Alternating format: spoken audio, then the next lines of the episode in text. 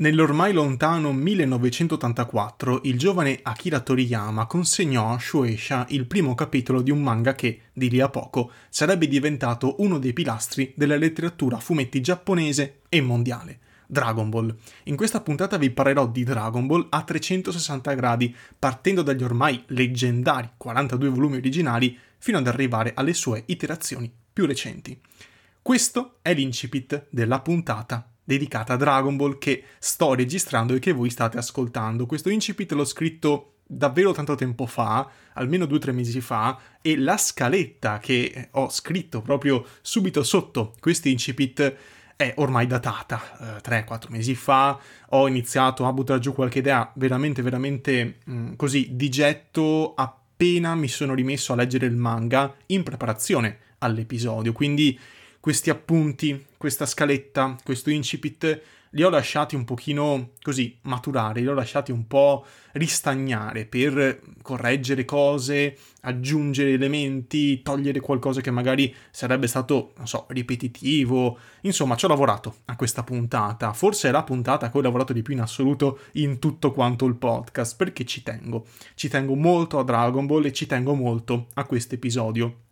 Ci tengo al, alla buona riuscita, ci tengo a dire quello che ho in mente nel modo più semplice e lineare possibile, perché in fondo Dragon Ball è questo. Dragon Ball è una storia immortale. Dragon Ball è il manga dei manga per quanto mi riguarda, è la storia delle storie. Riesce, grazie al suo stile, grazie alla sua personalità, alla sua stravaganza e a volte anche alla sua goffaggine a rimanere impresso nella mente di chiunque. Non esiste un lettore, credo, di fumetti a cui non piaccia Dragon Ball, a cui non sia rimasto nel cuore qualcosa, una saga, un momento, un personaggio, una trasformazione, un frammento di Dragon Ball riesce quest'opera a restare nel cuore di tutti, riesce a scolpirsi nella mente di ciascun lettore, di ciascun appassionato, che si tratti di un bambino, di un giovane adulto, di un anziano, di un padre, di una madre, di, di un adolescente, di uno studente, di quello che volete voi, non esiste niente che riesca a in qualche modo passare per Dragon Ball senza avere portato nulla a casa, senza aver raccolto qualcosa di utile, senza essersi quantomeno divertito nella lettura. Ho deciso di strutturare questa puntata in macro blocchi, un po' come quella su Harry Potter e su Kingdom Hearts. Partiremo ovviamente dal manga originale, i 42 volumi leggendari originali, per poi passare verso i vari seguiti, spin-off, eh, prequel, midquel, videogiochi, parleremo un po' di tutto, della mia esperienza con quest'opera a 360 gradi, passando veramente per le sue innumerevoli iterazioni successive all'originale, quindi ci sarà veramente un po' di tutto e questo è, credo, il, così, la premessa delle premesse, questa è una puntata in cui tenderò a non fare spoiler, però ci saranno per forza di cose dei momenti in cui ci saranno volontari, involontari. Sarà un viaggio lungo, quindi io do per scontato, per quanto tenderò, vi ripeto, a non fare spoiler, do per scontato che quantomeno la trama di base di Dragon Ball voi la sappiate, o dall'anime, o dal manga, o dalle iterazioni successive, o dai videogiochi, in un modo o nell'altro do per scontato che sappiate di cosa sto parlando. Eh, se volete solamente essere incuriositi, credo che questi primi minuti bastino. Quindi se non avete letto Dragon Ball, fatelo, fatelo subito e poi magari tornate per sentire così a cuor leggero anche la mia puntata. Cominciamo quindi. Dragon Ball, manga originale. Si inizia, si inizia come un viaggio divertente. Si inizia come un viaggio spensierato, un viaggio fatto di gag, di momenti leggeri, di momenti anche un pochino ecci, perché inizialmente Dragon Ball è anche questo, in cui c'era anche un po' d'azione. C'era un po' d'azione, c'erano combattimenti, c'erano tornei, c'erano nemici malvagi da sconfiggere, però diciamo che il tono generale è sempre stato, quantomeno inizialmente nella prima parte del manga, molto spensierato, molto leggero, molto divertente. Piano piano, col passare delle saghe, man mano che Goku diventa adulto, man mano che Goku cresce e impara cose nuove, si passa più a un manga di combattimenti. Inizia l'azione, eh, inizia a essere preponderante.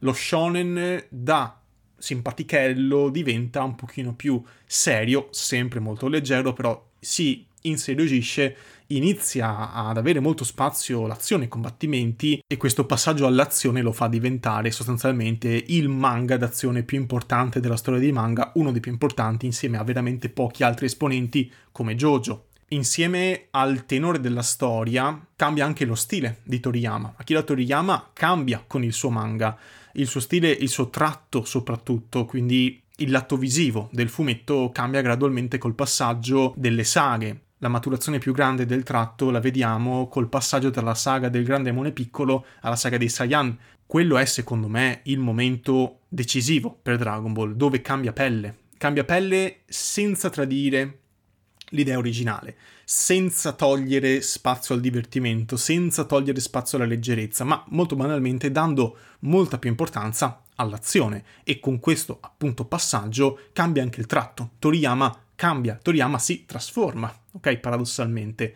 Ciò che resta è il ritmo, il coinvolgimento. Le pagine come se scorressero da sole. Cioè, leggere Dragon Ball è come veramente essere travolti da una storia che non vuole essere più mollata. È difficile smettere di leggere un volume di Dragon Ball, è difficile cominciarne uno senza portarlo a termine, senza leggerne anche due o tre consecutivamente riesce nonostante gli anni, perché sono più di vent'anni che Dragon Ball è finito, riesce nonostante tutto quanto questo tempo ad essere ancora fresco, ad essere ancora originale, ad essere ancora coinvolgente. Ed è incredibile perché con tutti questi cambiamenti, con il, l'evoluzione stessa non solo del tratto ma anche della storia e del focus, ciò che resta è la piacevolezza della lettura. Le, le pagine davvero so, scorrono come un fiume in piena, non si vorrebbe mai smettere. E in più, la, forse una delle cose più affascinanti è che si vede crescere Goku. Questa è una cosa che ripeto spesso, è un'idea che mi è impiantata in testa ancora con Harry Potter, cioè quando vedi crescere i personaggi in un'opera, inevitabilmente, se quell'opera ti piace, ti resteranno nel cuore molto di più rispetto a se i personaggi magari restassero sempre uguali. Goku qui si vede crescere da bambino ad adulto, vedi un cambiamento non solo mentale, e poi ci arriviamo ah, proprio su questo aspetto qua, ma vedi proprio un cambiamento fisico, insieme a tutti gli altri personaggi, quindi ogni volta che inizia una nuova saga è passato del tempo e sei curioso di vedere cosa fanno i nuovi personaggi, come sono maturati anche fisicamente. Questa cosa si è persa negli ultimi anni, questa attenzione nel far vedere ai lettori come crescono i personaggi. Io onestamente negli ultimi dieci anni non mi ricordo nessun manga che abbia fatto quello che ha fatto Dragon Ball, o hanno fatto Naruto, One Piece, hanno fatto questi grandi manga che ti accompagnano non solo nella tua vita da lettore, ma che ti permettono di vedere non solo te crescere, ma anche i personaggi stessi. Dragon Ball è un termine di paragone per tutti i manga successivi perché riesce a farti affezionare ai personaggi in un modo veramente viscerale, in un modo veramente eh, unico e inimitabile. Tant'è vero che la storia dei personaggi, vi dicevo, non sono inventati di un giorno, cioè questo è il vero capolavoro di Toriyama e dei suoi editor evidentemente che negli anni hanno influenzato molto la serie. Il capolavoro di Toriyama è aver scritto una storia dei personaggi che non sentono il peso del tempo, è assurda questa cosa qua. Non sono molti quelli che riescono a farlo, ve lo ripeto. E Toriyama, con la sua goffaggine, con questa sua genialità un po' inconsapevole, un po' consapevole, in realtà non si sa tanto se Toriyama davvero si rende conto di quello che ha fatto eh, sicuramente il suo portafoglio se ne rende conto, però non so se lui artisticamente eh, si considera eh, davvero geniale. Comunque sia, Toriyama riesce con eh, tutto quello che gli si può dire a scrivere qualcosa di immortale, un'opera immortale che trascende il fumetto, è banalmente una storia che resterà per sempre. Questo è, e, e lo sta dimostrando sempre di più. Eh, ci sono nuove edizioni di Dragon Ball a non finire, c'è la Evergreen, la Full Color, viene ristampato in continuazione, c'è, c'è la Ultimate, la Perfect, Super Perfect, Hyper Perfect, ristampatelo quanto volete, ma ristampatelo, è bene che resti Dragon Ball, è bene che insegni ancora, è bene che appassioni ancora. È questo il capolavoro di Toriyama, questo è. La cosa assurda è che scriveva la storia, questo lo dice lui stesso nelle interviste della Full Color, scriveva la storia e la scopriva al tempo stesso, quindi lui scriveva e gli venivano le cose in mente e si appassionava lui stesso alla sua storia, programmava poco i capitoli, si lasciava trasportare dagli eventi, specie all'inizio, all'inizio c'è un volumetto, nel primo torneo Tenkaichi che viene mostrato, che se non mi sbaglio è il ventunesimo o il ventiduesimo, comunque sia, nel primo torneo Tenkaichi che viene mostrato nel manga, lui stesso dice io non so come sarebbe andato a finire quel, quel, quel, quel torneo lì, io lo scrivevo, così, se mi divertiva facevo. Capite? Questo, questo, spirito che è controintuitivo perché uno pensa no, al manga di successo come qualcosa di programmato, come qualcosa di studiato, come qualcosa di scientifico. E invece no, Dragon Ball è all'impronta, Dragon Ball è appassionante perché è lo stesso autore a sorprendersi di quello che sta facendo. Questa è la genialità assurda, è, è l'unicità di Toriyama, la capacità di scrivere qualcosa che piace a lui, in primis, qualcosa che così stuzzica lui, che non è una cosa studiata a tavolino, facciamo questo, ci mettiamo quest'altro, questo piace ai lettori, quest'altro no, questo lo togliamo, questo ha i sondaggi buoni, no. Toriyama è all'impronta. E questa è la figata assurda di questo fumetto, è questo che lo rende secondo me speciale e unico nel suo genere. In pochi potrebbero fare quello che ha fatto lui nel modo in cui l'ha fatto lui. Questa leggerezza, anche nello scrivere, si vede chiaramente durante la lettura. Dragon Ball non risulta mai pesante. È intrattenimento allo stato puro Dragon Ball, non ha una sbavatura da questo punto di vista, è semplicità, intrattenimento, coinvolgimento. È tutto ciò che uno può cercare in un fumetto leggero, ma al tempo stesso estremamente coinvolgente. Tutti i retcon, le incongruenze passano in secondo piano perché è la storia è la storia il pezzo forte, è la storia che è talmente coinvolgente che passa soprattutto. La leggenda del Super Saiyan dimenticata completamente, non importa. Viene detto, no, là, il Super Saiyan una volta ogni mille anni. Dopo un volume, basta, questa roba qua non esiste più. E chi se ne frega, funziona lo stesso. La trama cambia direzione più volte. Nella saga dei cyborg e di Cell, la trama viene sconvolta all'inizio, prima c'è un setting, poi viene completamente tolto, si aggiunge roba nuova e cambia completamente la storia, ma è come se non influenzasse la resa del fumetto. Uno dice, vabbè, eh, siamo nei guai perché la, la, la, trama sta cambiando, i lettori potrebbero essere confusi. No, la trama è cristallina anche se si vede palesemente che a un certo punto hanno detto no, questa roba qua non può funzionare, cambiamo. E non importa, hanno cambiato e funziona. Toriyama poteva fare sostanzialmente quello che voleva con la sua storia. Lui, tutto quello che toccava, diventava oro grazie anche ai suoi editor e voglio sottolinearlo, a chiare lettere questa cosa qua. Quindi non è tutto frutto di Toriyama, anche i suoi editor hanno dato una mano, evidentemente. Ma questo connubio hanno creato un manga che non sbagliava niente. È incredibile. Lato personaggi, per quanto mi riguarda, è bellissimo vedere la parabola di crescita di questi personaggi. Goku, Goku da allievo, non dimentichiamolo, diventa maestro alla fine di Dragon Ball. Vegeta da rivale altezzoso, d'elite, riconosce la forza di Goku, matura sa, riesce a capire che c'è qualcuno più forte di lui e questo non lo fa inalberare, banalmente è una cosa che riconosce e su cui lavora per diventare più forte. Gohan scopre un modo tutto suo di proteggere il pianeta e si allontana dal percorso del padre, trova la sua strada. Piccolo, come Gohan, fa una strada contraria rispetto a quella del padre e diventa addirittura mentore di Gohan, figlio di colui che uccise il Grandemone piccolo, cioè suo padre. È una, è un cambiamento travolgente di piccolo. Anche se Dragon Ball non si ricorda per i personaggi particolarmente profondi, in realtà Toriyama ha messo, ha messo questa crescita, ha messo questi, questi cambiamenti, ha messo questa evoluzione dei personaggi, che certo i combattimenti sono il punto forte, le trasformazioni, eh, la leggerezza, il divertimento, questi sono i, i, i veri capisaldi di Dragon Ball. Però i personaggi, per quanto siano molto semplici, riescono a dare un po' di soddisfazione a chi cerca qualcosa di abbastanza profondo, ecco, mettiamola così. Nonostante non sia Monster di Urasawa, ok, capiamoci. Quindi questo è Dragon Ball, questo è il perché funziona Dragon Ball.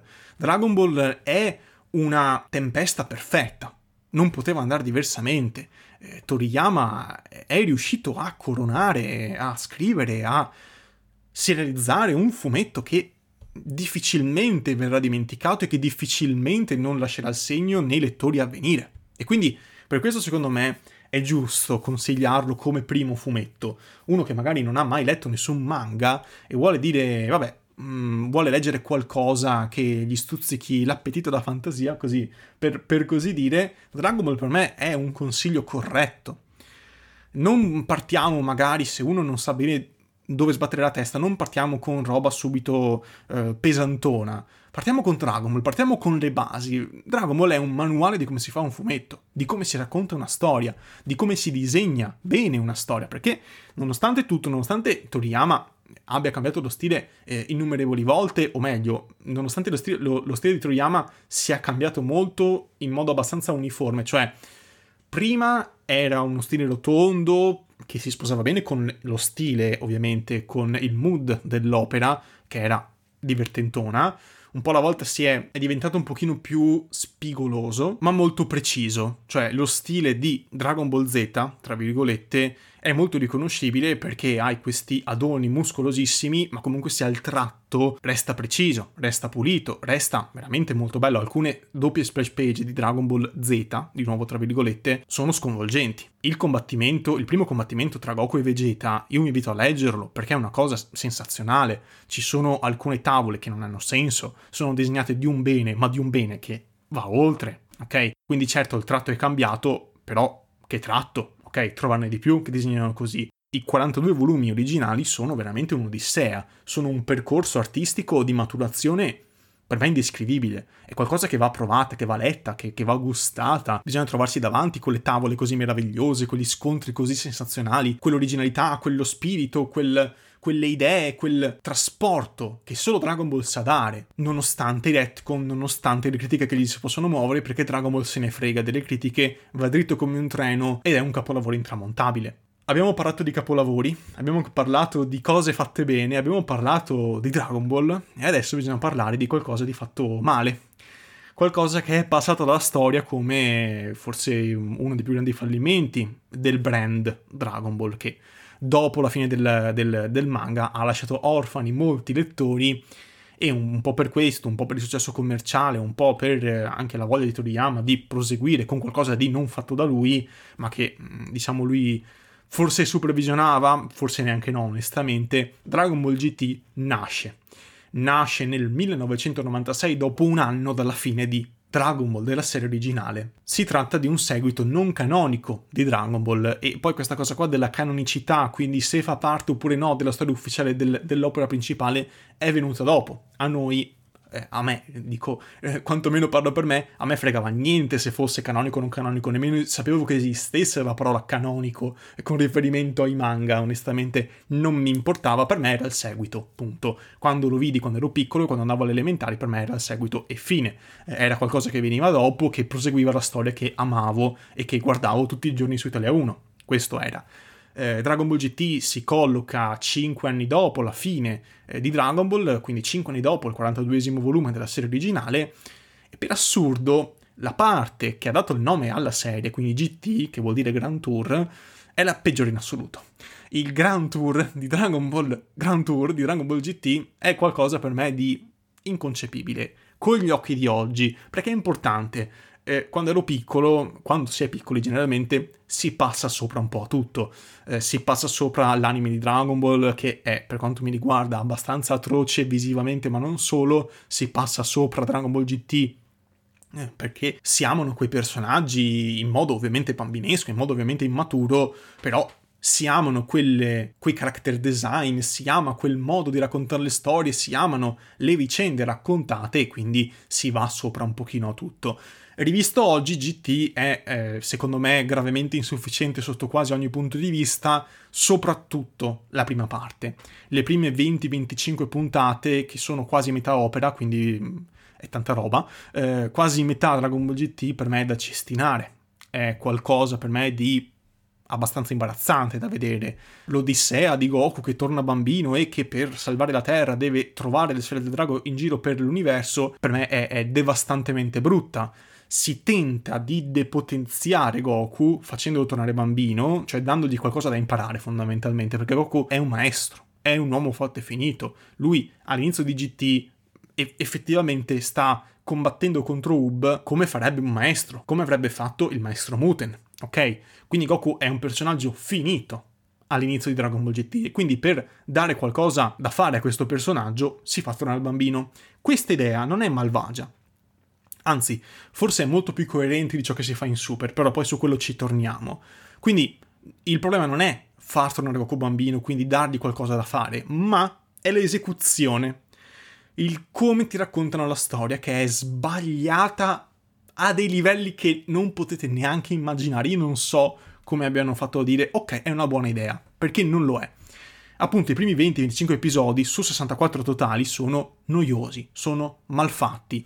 L'idea, di nuovo, è bella, il far viaggiare Goku e Pan e Trunks per l'universo cercando le sfere del drago e facendoli visitare mondi nuovi. È bello, è una bella idea. Cioè, come potrebbe fallire una cosa del genere? Eppure ha fallito. Lo svolgimento degli eventi è noioso, da morire, è noiosissimo. È imbarazzante da quanto è noioso. Alcuni personaggi sono completamente cambiati. Cos'è successo a Trunks? Mannaggia al mondo. Perché Trunks è così? Perché Trunks non è più il figlio di Vegeta, perché Trunks comunque era un personaggio determinato, eh, focoso, ehm, pieno di voglia di fare, e in GT diventa niente, diventa niente, diventa così una spalla che ogni tanto dice qualcosa di interessante, però Trunks eh, diventa insicuro, mm, non so, e soprattutto la cosa, la cosa più fastidiosa che, si, che c'è soprattutto nella prima metà, ma c'è anche dopo, un po' meno però c'è, i personaggi principali, quindi Goku, Trunks e Pan, non si impegnano negli scontri, il che li porta a essere più volte in difficoltà senza un reale motivo. Questa è una cosa che mi manda in bestia. Goku, pur essendo un bambino, può oggettivamente asfaltare chiunque con una Kamehameha o con uno schiaffo. Ok? Goku è il Goku che ha sconfitto Majin Buu, che può diventare Super Saiyan terzo livello, che può fondersi con Vegeta, diventando l'essere più potente dell'universo. Goku si fa mettere in difficoltà da qualche alieno evidentemente più debole di Majin Buu senza n- nessun motivo, solo perché non si impegna nei combattimenti. Ma non è un non mi impegno perché me lo voglio godere, ma è un non mi impegno perché sono un idiota, perché Goku in questa serie non ha senso, mentalmente regredisce, ma a dei livelli che non hanno nessun significato. Ci sono dei momenti in cui è il Goku maestro e dei momenti in cui banalmente vorresti prenderlo a schiaffi, perché è veramente molto innervosente. Non solo Goku, ma anche Trunks. Trunks non ha senso che sia così così, che non combatta mai sul serio, che si trasformi una volta in 20 puntate. Non ha senso. Se sei in difficoltà, trasformati, dai sfogo alla tua forza, perché puoi diventare Super Saiyan terzo livello. Ok, Trunks è forte. Sì, si fonde con Goten, ma sicuramente lo può fare anche per conto suo. A quei livelli lì, ormai è adulto, sicuramente lo può fare. Do per scontato che lo possa fare. Eppure è lì che se la mena, che eh, gioca con, eh, con questi nemici e viene messo in difficoltà. Pan, Pan, è l'unica che posso giustificare, l'unica che si comporta in quel modo, che non si impegna e tutto quanto, lo posso giustificare perché magari è molto più debole rispetto a Goku e Trunks, ma Goku e Trunks per me sono ingiustificabili in, nelle prime 25 puntate, ok? Non ha senso. Non c'è nessun motivo eh, di far durare così tanto il loro viaggio, tra mille difficoltà, completamente campate per aria, perché sono più forti di chiunque e lo spettatore lo sa lo sa che Goku è tremendamente forte, che Trunks è tremendamente forte. Non ci si aspetta questo da Dragon Ball a questo punto. Non è la serie classica, non è Goku bambino per davvero, ma è Goku adulto che diventa bambino. È una cosa diversa, lui ha ancora tutte le sue capacità, non può teletrasportarsi, però tutto quanto il resto lo può fare. Quindi non c'è davvero pathos quando sono in difficoltà, quando lui è in difficoltà, quando Trunks è in difficoltà. Fa solo innervosire fa solo innervosire, vorreste essere lì per prendere le sberle e farli un po' svegliare fuori. Perché il viaggio dura mesi di Goku e Trunks e Pan, ma potrebbe durare mezza giornata. Ok, solo il tempo di percorrenza con la navicella, ma per il resto, cioè loro con un pugno possono distruggere i pianeti, capiamoci. Il primo vero avversario è Baby, cioè per me GT comincia con Baby. Io ho deciso arbitrariamente che GT per me comincia con la saga di Baby, che è la prima vera saga di Dragon Ball GT e appunto è il primo Baby, è il primo vero avversario di Goku e degli altri. Quando entra in gioco Baby si iniziano a vedere delle cose davvero belle. Finalmente in GT comincia il vero arco narrativo. tornano i vecchi personaggi che erano rimasti sulla Terra durante la prima parte e gli scontri tutto sommato sono carini, ok? Eh, Baby comunque ci dà delle soddisfazioni. Peccato però che, eh, nonostante si veda Vegeta, nonostante si veda Gohan, Goten e tutti gli altri, peccato che non vengano mostrate nuove trasformazioni. Per esempio, Vegeta Super Saiyan 3. Non ha senso non mostrarlo. Vegeta viene sconfitto da Baby, viene assorbito da Baby prima che possa effettivamente mostrare qualcosa di nuovo. E io non ci credo che in tutto quel tempo Vegeta non sia riuscito a diventare Super Saiyan 3. Oppure Gotenks, Gotenks adulto non lo mostrano mai in Dragon Ball GT. Perché? Che senso ha? Piano piano quindi l'attenzione si sposterà quasi interamente su Goku e solo verso la fine torna Vegeta, ma per la gran parte della seconda metà del, dell'anime Vegeta quasi, quasi non c'è, quasi non fa nulla, ok? Se non farsi controllare da Baby. Il che è un grosso peccato, perché eh, si sposta l'attenzione solo su loro due, principalmente Goku però, e si lascia fuori tutto un cast di personaggi che invece in Dragon Ball erano molto importanti. Dragon Ball perde la coralità che ha sempre avuto. Come in Super, anche in Super perde coralità Dragon Ball, è un grosso peccato perché tradisce lo spirito originale. Dragon Ball parte come un viaggio in giro per il mondo alla ricerca delle sette sfere del drago con un cast di personaggi che aumenta sempre di più e che ha sempre più risalto e che ha sempre più importanza. Qua invece gliela si toglie, non dando nuove trasformazioni a personaggi che naturalmente dovrebbero averle. La cosa più bella, però, senza dubbio, di Dragon Ball GT è il Super Saiyan 4. Nessuno mi tocchi il Super Saiyan 4, è la mia trasformazione preferita di tutte ed è il punto più alto di GT insieme alla sigla Dandan Kokoroi Kareteku che vabbè, lasciamo perdere, un capolavoro incredibile, però il Super Saiyan 4 è l'unica cosa che gli viene bene. Non aggiunge niente di nuovo, perché il Super Saiyan 4 eh, già, già ai tempi secondo me era un po' un meme, perché non aggiunge niente di nuovo. Non è effettivamente un upgrade lineare, parametrico del Super Saiyan 3, cioè non è Goku che si arrabbia ancora di più e diventa qualcos'altro, no prende, riprende il concetto di scimmione, quindi torna effettivamente all'origine di Dragon Ball e lo esalta fino a farlo diventare la vera forma di un Super Saiyan, perché questo in Super non si sarebbe chiamato Super Saiyan, ok? Questa è un'evoluzione di Goku, è la vera forma dei Saiyan, tra virgolette, se fossimo in Super. È la forma perfetta per antonomasia del guerriero scimmia, ok? Quindi riprende il concetto vecchio di scimmione e lo reinventa per fare il Super Saiyan 4. Ma si chiama 4 solo perché prima c'era il 3, ok? Quindi per dare un senso di parametria a, agli spettatori, però altrimenti non avrebbe senso chiamarlo Super Saiyan perché non è biondo, perché non, no, non nasce dalla rabbia e tutto quanto, ok? E il Super Saiyan 4 apre la strada agli stadi successivi, con un semplice dialoghino tra Bulma e Vegeta si apre la strada a un, un parterre ha una, un ventaglio di eh, manga fatti da appassionati che va avanti ancora oggi. Toyotaro deve il suo lavoro letteralmente a quella linea di dialogo tra Bulma e Vegeta in Dragon Ball GT, perché lui ha inventato Dragon Ball F e grazie a Dragon Ball F si è fatto notare e adesso fa Super.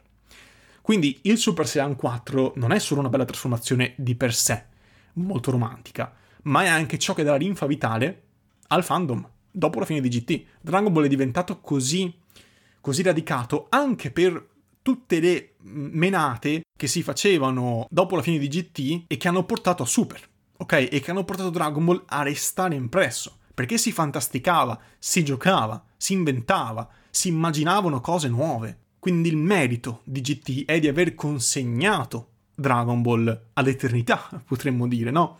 E con il Super Saiyan 4, appunto, che nasce dalla calma, nasce dalla, dall'autocontrollo, non nasce dalla rabbia.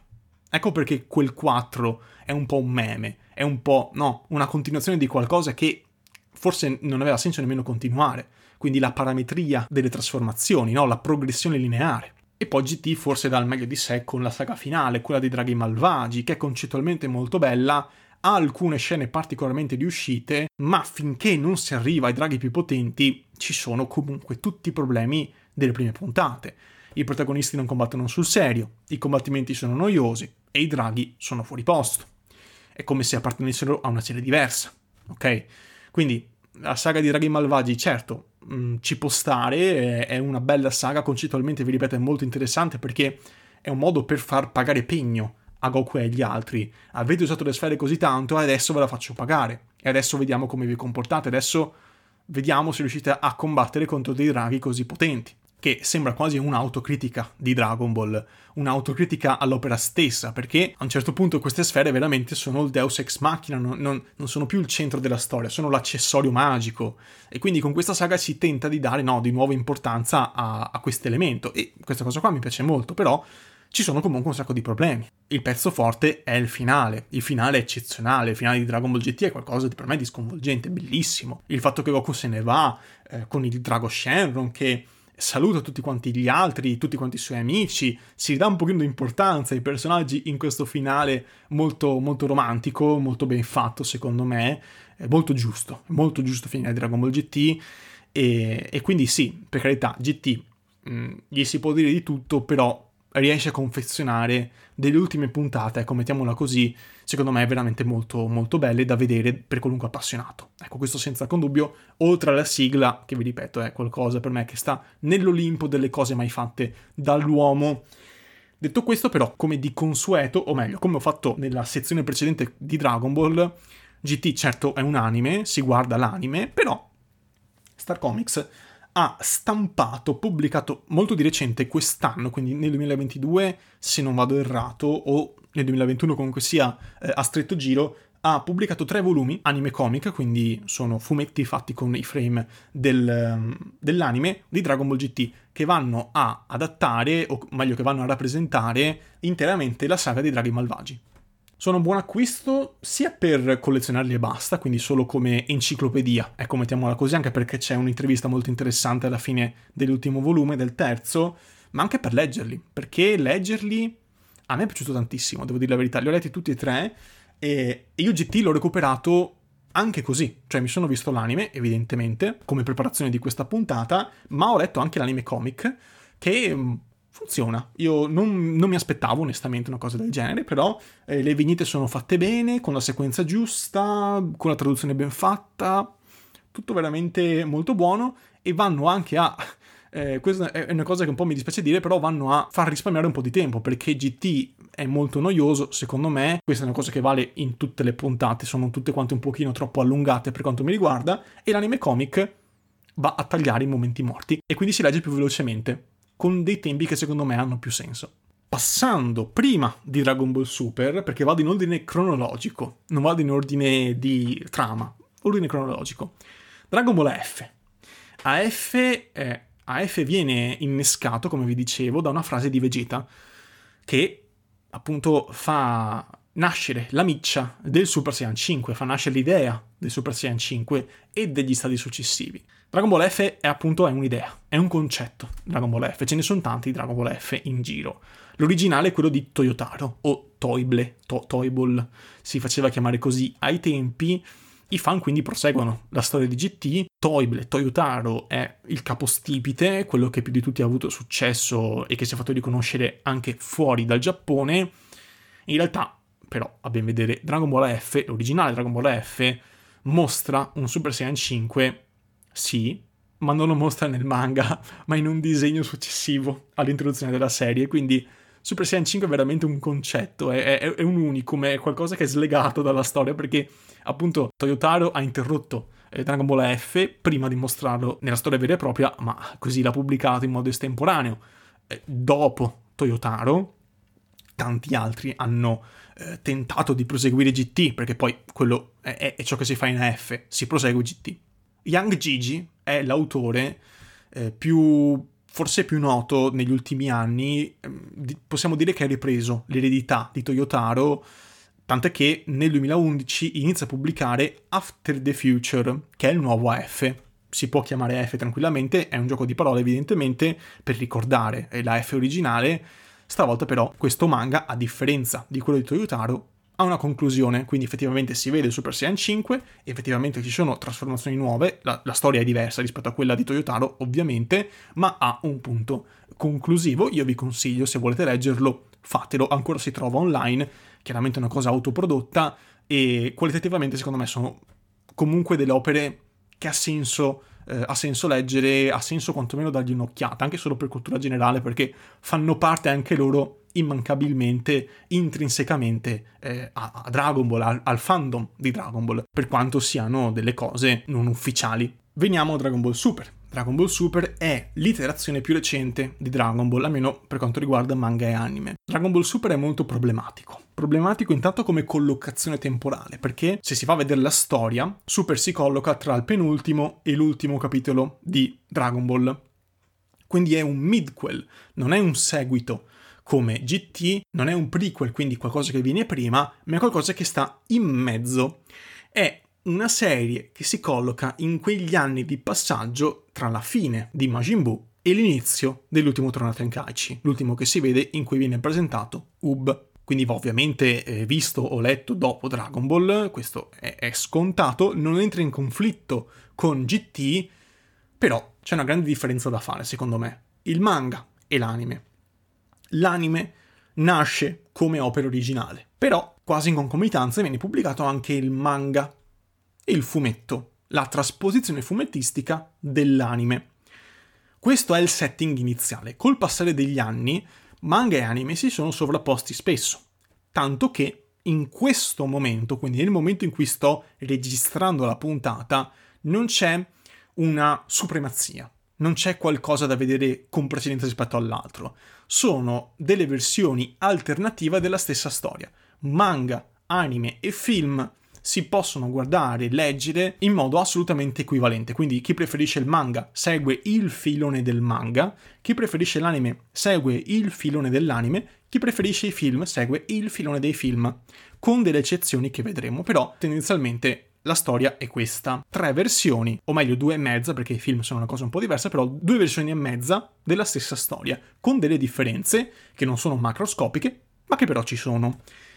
Secondo me il manga deve avere precedenza rispetto all'anime. Non perché la storia originale sia il manga o quant'altro, non mi interessa, sono due storie e mezza che si possono gustare senza alcun problema, ma l'anime è disegnato male, ma male forte.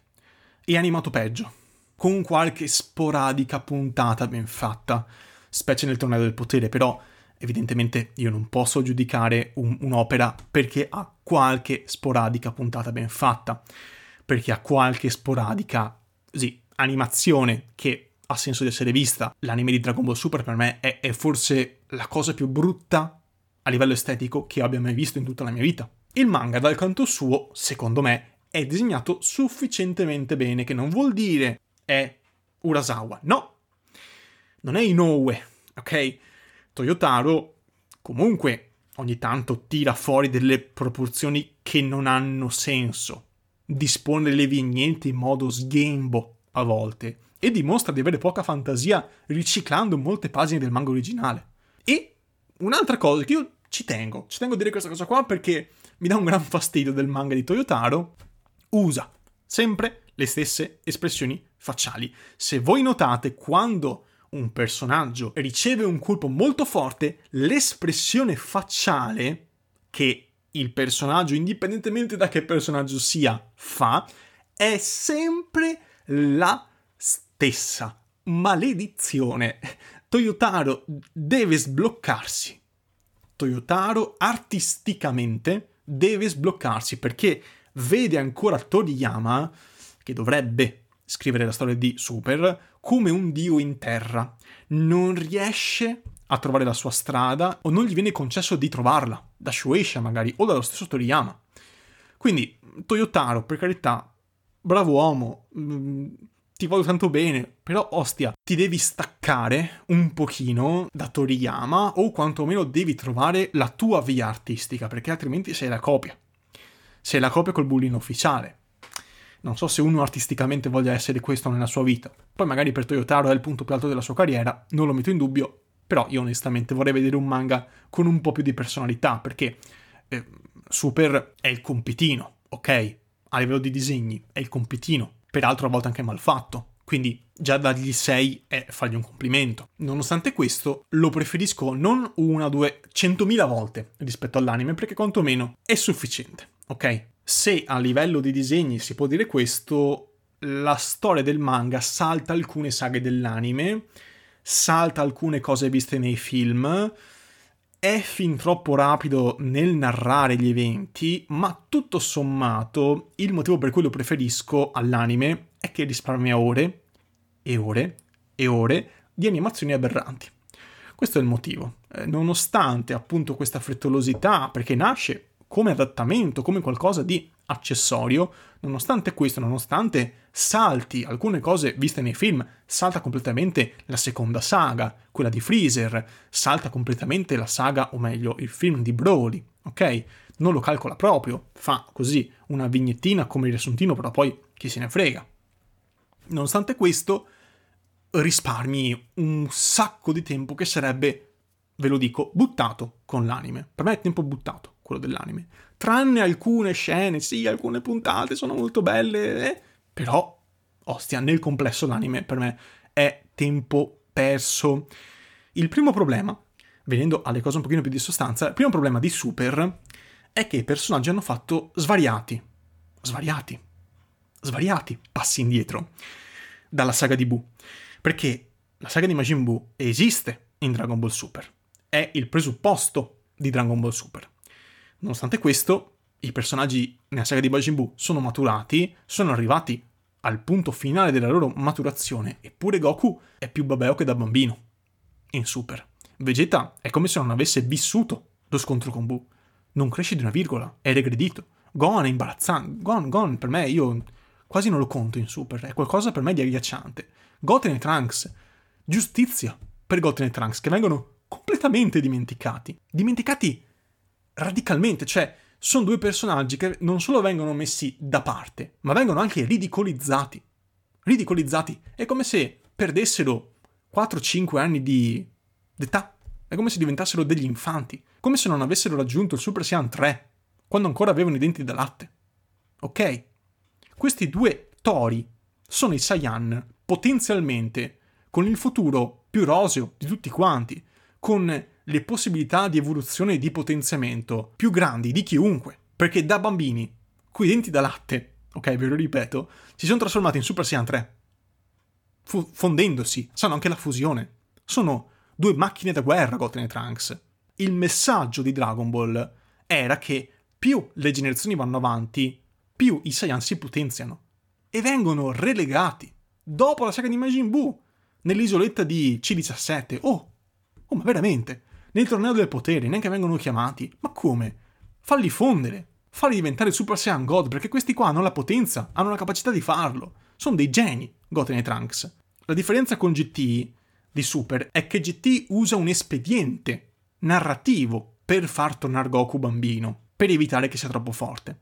Anche se lo è, tra parentesi però, vabbè, comunque sia, ci prova, dà un senso alla regressione di Goku. Al contrario, Super lo fa sì regredire, ma men- solo mentalmente, a quando era un allievo. Quindi Goku, da maestro, torna a essere un allievo, senza tornare bambino, senza nessun espediente narrativo, lo fa e basta così, di colpo. Il che stona in modo indecoroso. È indecoroso Goku in Super. È un errore madornale fare una cosa del genere. Perché uno mi può dire, vabbè, però è un personaggio finito, cosa gli facciamo fare? Non fare super! Notizia, puoi anche non farlo.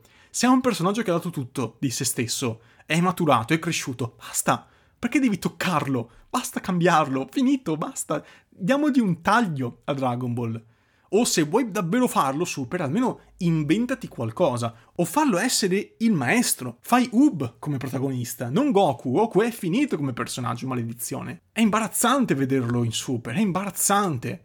I dialoghi che ha, i pensieri che fa, il modo in cui combatte, le espressioni che ha, è tutto sbagliato. Non è Goku quello, ma non c'entra niente con Goku.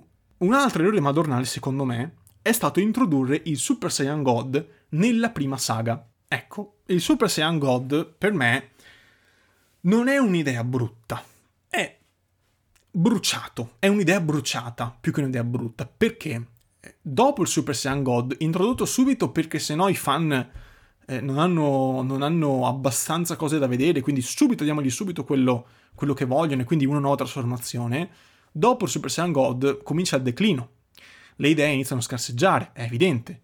Si susseguono troppe trasformazioni. Il blu, rosé, blu massima potenza, ultra istinto imperfetto, ultra istinto perfetto, ultra ego. Ostia, calmiamoci, diventa un mercato del pesce, queste trasformazioni. Dopo un po', gli stessi personaggi si rendono conto che sembrano i Power Ranger. Per questo per me è un errore. Io avrei fatto diversamente. Io avrei tenuto il God come il 4 in GT, quindi come unica trasformazione del tutto nuova. Solo quella c'è, basta. È il punto finale, sei God, è una trasformazione divina, più di quello cosa potrà mai esserci. Capite? Da qui le difficoltà di trovare qualcosa che stuzzicasse i fan nelle saghe successive. Non avevi più lo stratagemma del Super Saiyan 1, 2, 3. Non ce l'avevi più. Dovevi inventare qualcosa di nuovo che non stonasse, che non, che non fosse la parodia di se stesso, che non fosse il Super Saiyan God 1, 2, 3. Altrimenti eh, l'appassionato diceva, vabbè, l'ho già visto, che senso ha? Non ti inventi nulla di nuovo. E quindi per questa foga di inventare, fare, fare, mm, aggiungiamo cose, facciamo vedere che abbiamo le idee, hanno perso hanno fatto perdere completamente la semplicità di Dragon Ball all'opera stessa. Da ricerca delle sette sfere del drago, per esodire il desiderio, per trovare l'anima gemella, perché poi è quello l'inizio di, di Dragon Ball, a manga d'azione in cui le trasformazioni si susseguono veramente come un mercato del pesce. È una compravendita di Super Saiyan, non ha senso. Alcune trasformazioni perdono valore in pochi capitoli. L'ultra istinto. Poverino, l'ultra istinto, che vi ha fatto l'ultra istinto? Perché? Perché trattarlo così? L'ultraistinto è completamente da rivedere. L'hanno retconnato un sacco di volte l'ultraistinto nella saga di Granola. Addirittura a un certo punto l'ultraistinto imperfetto è diventato quello più potente. Oh, ma ce la facciamo. C'era qualcuno all'inizio di Dragon Ball Super che aveva il dubbio che il Super Saiyan God fosse più forte del blu. Perché si vede di meno. Capiamoci, ok? Questo è un problema di narrazione. C'è proprio un problema. Goku ha dovuto fare lo spiegone come in Dragon Ball Z per far capire agli appassionati, ai lettori, che, oh, raga, il God è più debole del blu. E quindi la soluzione per me sarebbe stata introdurre il God come il 4 in GT, alla fine di tutto, come traguardo leggendario per i più potenti, magari solo per Goku. Solo Goku riesce dopo tutto Dragon Ball Super, dopo aver sconfitto dei, dopo aver combattuto contro esseri potentissimi da universi paralleli, ecco che raggiunge il Super Saiyan God, la leggenda del Super Saiyan God che è, è vabbè, lasciamo perdere, e la leggenda del Super Saiyan God, ecco che c'è Goku. Ecco che c'è l'essere più potente di tutto l'universo perché ha raggiunto uno stadio divino, come gli dei della distruzione, come tutto quello che volete voi. Però è il traguardo, il Super Saiyan God. Dove, dovrebbe essere il traguardo, dovrebbe avere il ruolo dell'ultra istinto, il traguardo finale, che poi vabbè anche là sicuramente farà un casino, perché c'è anche l'ultra ego, insomma anche quello là secondo me è un po', un po problematico, però comunque sia tenerlo come traguardo finale. Ci può anche stare fare ultra istinto eh, e ultra ego, quindi due, due trasformazioni opposte per i due personaggi opposti come Goku e Vegeta, però io onestamente avrei comunque preferito Super Saiyan God come trasformazione finale. Fine. Dopo quello non c'è nient'altro anche l'idea di mostrare, di far comparire altri universi, delle distruzioni, non è, non è male, è un modo per ampliare eh, senza scadere nel ridicolo. Non sono cattive idee, però resta una serie Dragon Ball Super gravemente insufficiente, non è non rende giustizia a Dragon Ball, evidentemente, come non la rendeva Super, o meglio, come non la rendeva GT, non la rende nemmeno Super. Eh, ha qualche guizzo, qualche idea, così, mh, mm, anche interessante, specie all'inizio, però non ci siamo. Le ultime saghe, vi ripeto, sono catastrofiche. Eh, si iniziano a usare le sfere del drago come dopante. Come dopante. Nella saga di Granola, questo ve lo devo dire per forza, eh, perché, perché mi sta qui. Nella saga di Granola, le sfere del drago si usano per esaudire il desiderio di diventare l'essere più potente dell'universo. Quindi basta un desiderio per diventare l'essere più potente dell'universo. Capiamo? È Dragon Ball, eh? Dragon Ball che ha la sua ragione d'essere nel far scoprire ai personaggi, ai protagonisti, esseri sempre più potenti come eh, muro invalicabile da superare grazie alla potenza, grazie all'allenamento, grazie allo sforzo, al sudore, il sangue, Sfera del Drago, li mettiamo lì, due peraltro, ne bastavano due. Essere più potente dell'universo con un desiderio. Con un desiderio. Cos'è sta roba? Cos'è sta roba? Con un desiderio. Dov'è l'allenamento? Dov'è il sudore? Dov'è il sangue? Dov'è, dov'è la fatica? Dov'è la progressione? Dov'è tutta sta roba? Dov'è Dragon Ball in questa roba qui? Per me è, è un insulto a Toriyama questa roba qua. E l'ha scritta lui. Dovrebbe averla scritta lui, quantomeno l'ha supervisionata, questo sono sicuro. Quindi lui ha detto sì a questa roba. Un desiderio per diventare l'essere più potente dell'universo. Cosa stavo leggendo? Cosa sta succedendo a Dragon Ball? Cosa sta succedendo? E poi, per me c'è forse la cosa che più emblematicamente definisce Super. Yamcha. Sì, Yamcha, proprio lui. Questo personaggio che in Dragon Ball nella prima parte soprattutto è di vitale importanza, è un, personaggio meraviglioso per me Yamcha, è un po' il contraltare di Bulma, per me inizialmente riesce proprio a, a bucare le pagine, a bucare lo schermo grazie a una presenza scenica che per me è veramente molto riuscita, un po' alla volta viene messo da parte, ma resta sempre nel gruppo principale perché molto banalmente i nemici iniziano a essere fuori dalla sua portata in Super, con la consapevolezza dei meme, internet, eh, la cultura del web, Yamcha è diventato il meme, Yamcha è diventato il personaggio da prendere per il culo.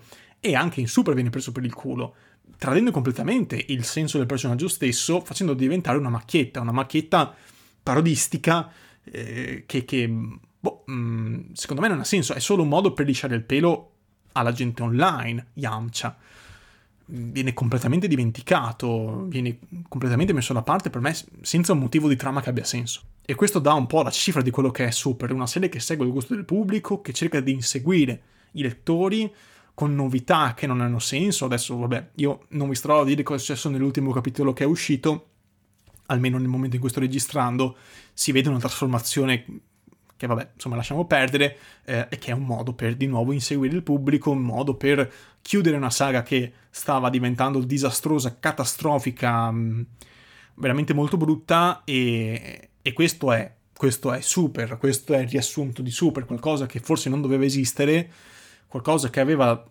anche delle belle idee, sfruttate male, personaggi completamente buttati lì, potenziale sprecato, svogliatezza super svogliatezza, super è il vincere facile, super è il tradire Dragon Ball, quello stesso Dragon Ball che inizialmente raccontava una storia così coinvolgente, così ben fatta, giocando con il fumetto, perché poi non mi dimenticherò mai quella scena in cui Goku colpisce Yamcha talmente forte da fargli spaccare la vignetta e quindi si vede anche proprio questo questo sfondamento della quarta parete da parte dello stesso Toriyama che giocava con il pubblico, giocava con i suoi personaggi, giocava con la storia, eh, fino a farla diventare un'epopea incredibile, leggendaria e super è la sua antitesi per quanto mi riguarda, nonostante a volte abbia delle idee secondo me molto buone. Veniamo alle cose ultime, alle, alle ultime chicche. Dragon Ball Heroes, o meglio, Super Dragon Ball Heroes.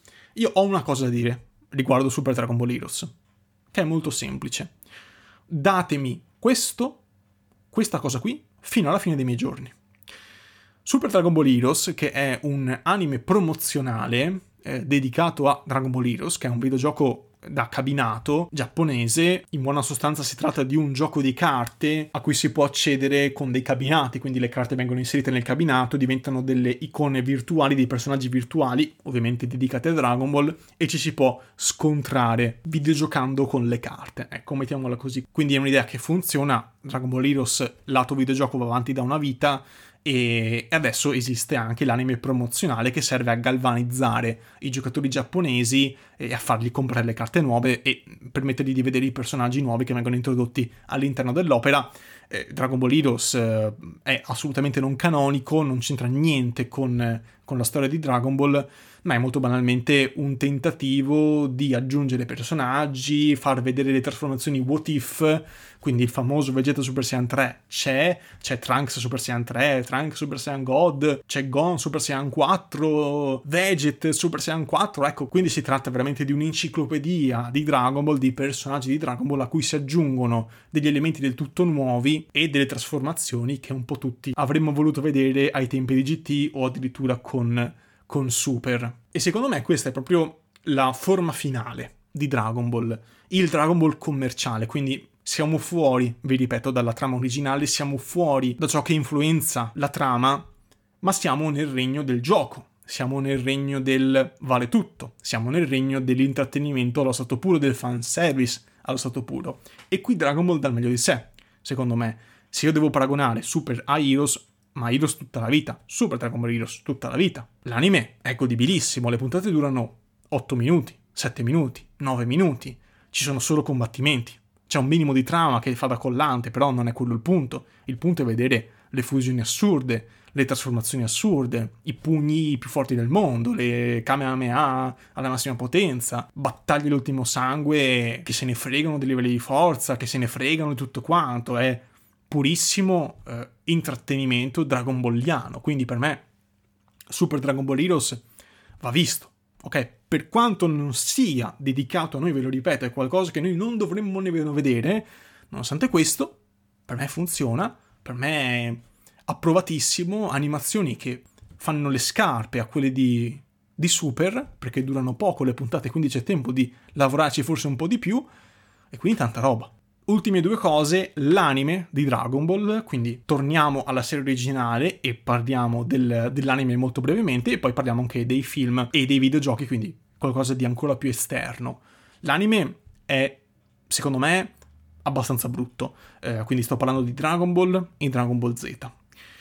Questi due anime sono, secondo me, molto poco riusciti, guardandoli oggi. Da piccoli, vi ripeto, si passa soprattutto, non importa se sono allungati come, come non so cosa, se sono anche animati male, non importa.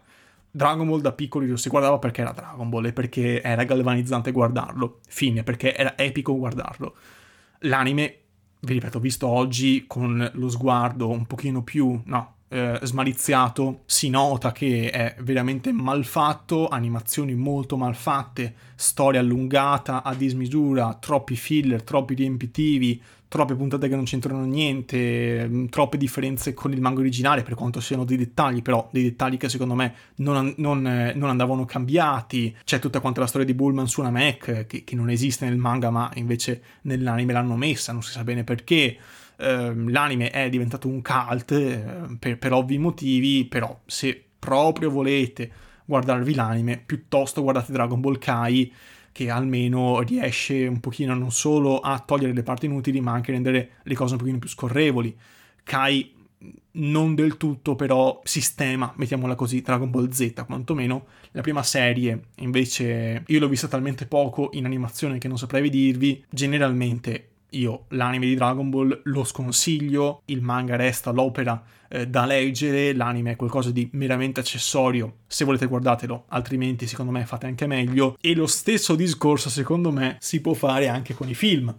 Parlando di anime, anche i film, eh, ci sono chiaramente dei film abbastanza iconici, il Super Saiyan della leggenda, Janemba, il film su GT che mostra eh, Goku Junior e Vegeta Junior e Pan d'anziana, ci sono anche i film recenti, La battaglia degli dei, Il ritorno di Freezer, Broly, Super Hero, insomma c'è veramente un parterre di, di film di Dragon Ball infinito. Il mio preferito è i tre Super Saiyan perché da piccolo lo, guardavo a ripetizione, però a guardarli oggi, vi ripeto, tutti i film di Dragon Ball, dal primo all'ultimo, nonostante quelli iconici siano effettivamente molto iconici, non hanno molta sostanza, non sono cose imperdibili, secondo me eh, non sono delle opere da recuperare mm, assolutamente, già solo leggendo il manga, secondo me siete, siete a cavallo. Se proprio volete vedere i film, almeno quantomeno selezionate quelli un pochino più più sensati, quelli un pochino più iconici, quelli un pochino più interessanti ed evitate come la peste tutti quanti gli altri, perché i film sono veramente tanti, saranno una ventina, una trentina, sono veramente parecchi. Gli unici due che io consiglio di vedere, per motivi che forse non vi aspettate, sono Il ritorno di Freezer e Broly. Perché? Mi direte, perché io vi ho consigliato il manga di Dragon Ball Super, manga che però non ha questi due archi narrativi. Quindi, se volete fare le cose fatte bene, vi leggete Dragon Ball Super e vi vedete questi due film per avere il quadro completo di tutto quanto Dragon Ball Super senza sorbirvi l'anime. Il ritorno di Freezer è un filmaccio brutto, malfatto, o meglio più che malfatto, è anche disegnato bene, però la storia è abbastanza insulsa, il film è molto noioso, non ha, non ha, tutto questo appeal per quanto mi riguarda a livello qualitativo. Il film di Broly invece secondo me è molto carino, è diviso in due parti fondamentalmente. La prima parte è molto narrativa, molto dialogata, senza combattimenti, senza niente di particolarmente così entusiasmante. La seconda parte, quella con i combattimenti, quella con gli scontri, quelle con le trasformazioni, per me è uno, uh, una delle cose più belle che almeno a livello di animazioni io abbia mai visto in Dragon Ball. Vi devo dire la verità, tolta la CG, la CG in Dragon Ball non funziona, in Broly è pessima, più che pessima, e Super Hero che sta uscendo, barra è uscito a seconda di quando mi ascolterete, è fatto interamente in CG, CG molto mal fatta, Super Hero visivamente per me è atroce, qualcosa di inguardabile, Peccato, peccato perché sicuramente così facendo si può risparmiare qualcosa a livello monetario, a livello di investimenti, però mm, per me nulla batte in Dragon Ball quantomeno. Un film in tecnica tradizionale non ce n'è, eh, non, non, ci sono santi che tengano. Mi dispiace che il Super Hero sia stato fatto così, tutto quanto in computer grafica.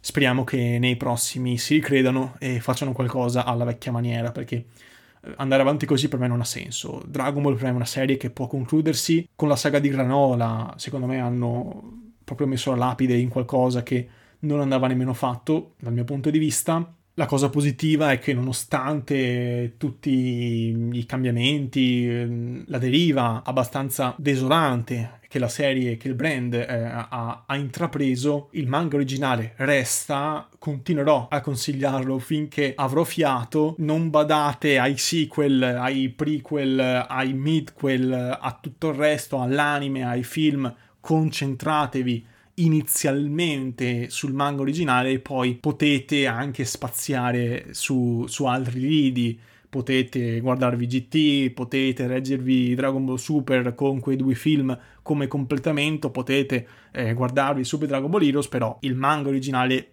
ci tengo che passi il messaggio, quello è Dragon Ball, tutto il resto per me poteva chiamarsi in un altro modo, ok? Non ha niente di Dragon Ball questa roba qui. Dragon Ball è quello, sono 42 volumi dall'inizio alla fine, basta.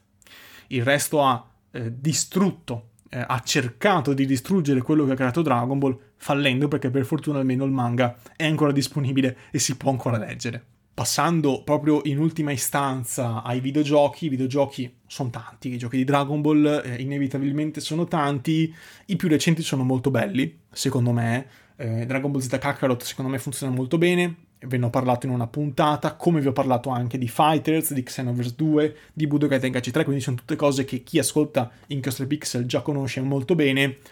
Molto brevemente, Budokai Tenkaichi 3 è il videogioco della mia infanzia, il gioco con più personaggi in assoluto di Dragon Ball, è un picchiaduro a incontri eh, in terza persona con appunto visuale a 360 gradi Budokai Tenkaichi 3 resta secondo me un cult, un gioco da provare se avete, se vi imbattete in una PlayStation 2, perché no?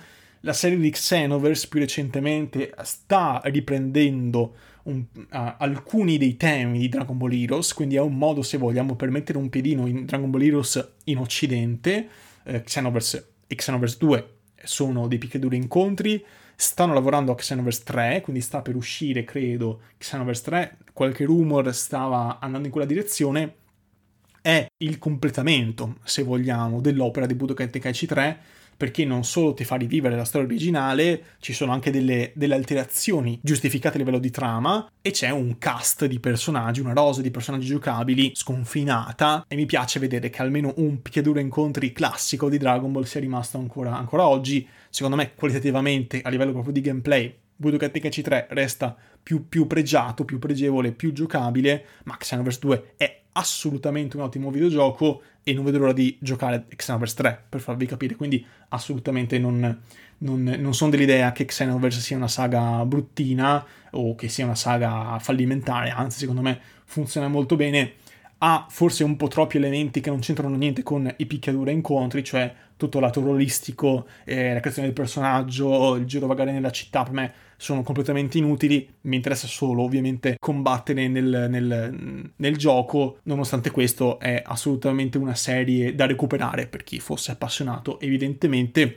Fighters è il gioco migliore di Dragon Ball, punto. Eh, non ci sono santi. Picchiaduro incontri in 2,5D a scorrimento. Tutti i personaggi sono molto ben fatti, molto ben caratterizzati e estremamente divertenti da giocare. È un po' un punto di incontro tra i picchiaduro e incontri un pochino più scenografici, come eh, Budokai Tenkaichi 3 e Xenoverse 2 e quelli più hardcore come Street Fighter e Tekken. Infatti ha alcune cose riprese da Street Fighter, come tante altre riprese evidentemente dai picchiaduro più scenografici. Quindi chi volesse giocare Xenoverse, o meglio, chi volesse giocare Fighters, sappia che si troverà davanti a un titolo competitivo, perché è competitivo, nonostante questo ha quel quel minimo di semplificazioni adatte anche ai giocatori che non masticano Street Fighter dalla mattina alla sera, ok? Peraltro su Switch c'è una modalità semplificata dei comandi che uso sempre e che sa regalare molte soddisfazioni. Poi vi dicevo Kakarot l'ultimissimo uscito. Kakarot è il coronamento di Dragon Ball Z,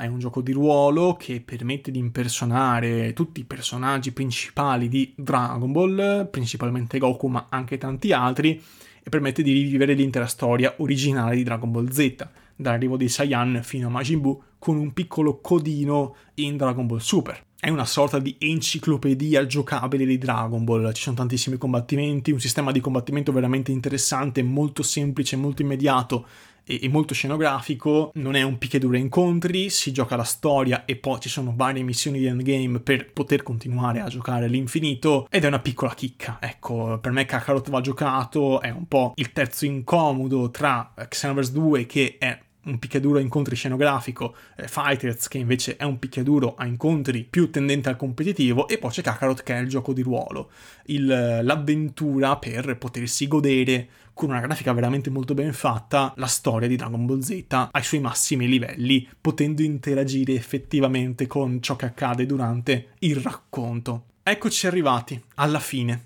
di questa lunga cavalcata. Vi ringrazio se siete arrivati fin qui, vi ringrazio di avermi ascoltato per quasi un'ora e mezza. È stata dura, è stata dura anche fisicamente perché ho chiuso la finestra, fa caldissimo qui dentro, solo per tenere buono l'audio, solo buono, eh. adesso eh, se mi ascolta qualcuno che lavora con l'audio si mette le mani nei capelli, però un audio sufficiente, ecco mettiamola così, era da mesi che volevo registrare questa puntata, era da mesi che volevo raccontarvi Dragon Ball, erano mesi che volevo sedimentare quello che è per me Dragon Ball, cioè il, il, manga della mia vita, fondamentalmente, il manga che mi ha cresciuto, il manga che mi ha, che mi ha formato, forse più di tutti gli altri messi insieme. In ogni caso, Dragon Ball, che lo leggiate in bianco e nero, che lo leggiate a colori, che lo leggiate in grande, che lo leggiate in piccolo, Dragon Ball è sempre Dragon Ball. Dragon Ball riesce sempre a strappare un sorriso, riesce sempre a essere interessante, riesce sempre a farsi notare, riesce sempre a, a, essere coinvolgente. Possiamo far finta che non esista Super, che non esista GT, che non esista Hero, che non esistano i videogiochi, che non esista niente, i film, l'anime. Possiamo far finta che non esistano. Perché ciò che conta è il manga, ciò che conta è la genialità di Kira Toriyama, ciò che conta è che sei riuscito a creare un'opera immortale, un, un'opera pregevolissima, ed è già passata alla storia, è un'opera che sa ancora oggi appassionare e che insegna come raccontare le storie, in modo semplice, pulito, un po' ingenuo e con quella punta di epicità che arriva un po' alla volta e che sa travolgere e che sa rimanere impressa nella mente di tutti. Con ciò detto, fatemi sapere cosa ne pensate, fatemelo sapere sui miei social che trovate in descrizione e con ciò detto, grazie dell'ascolto e alla prossima.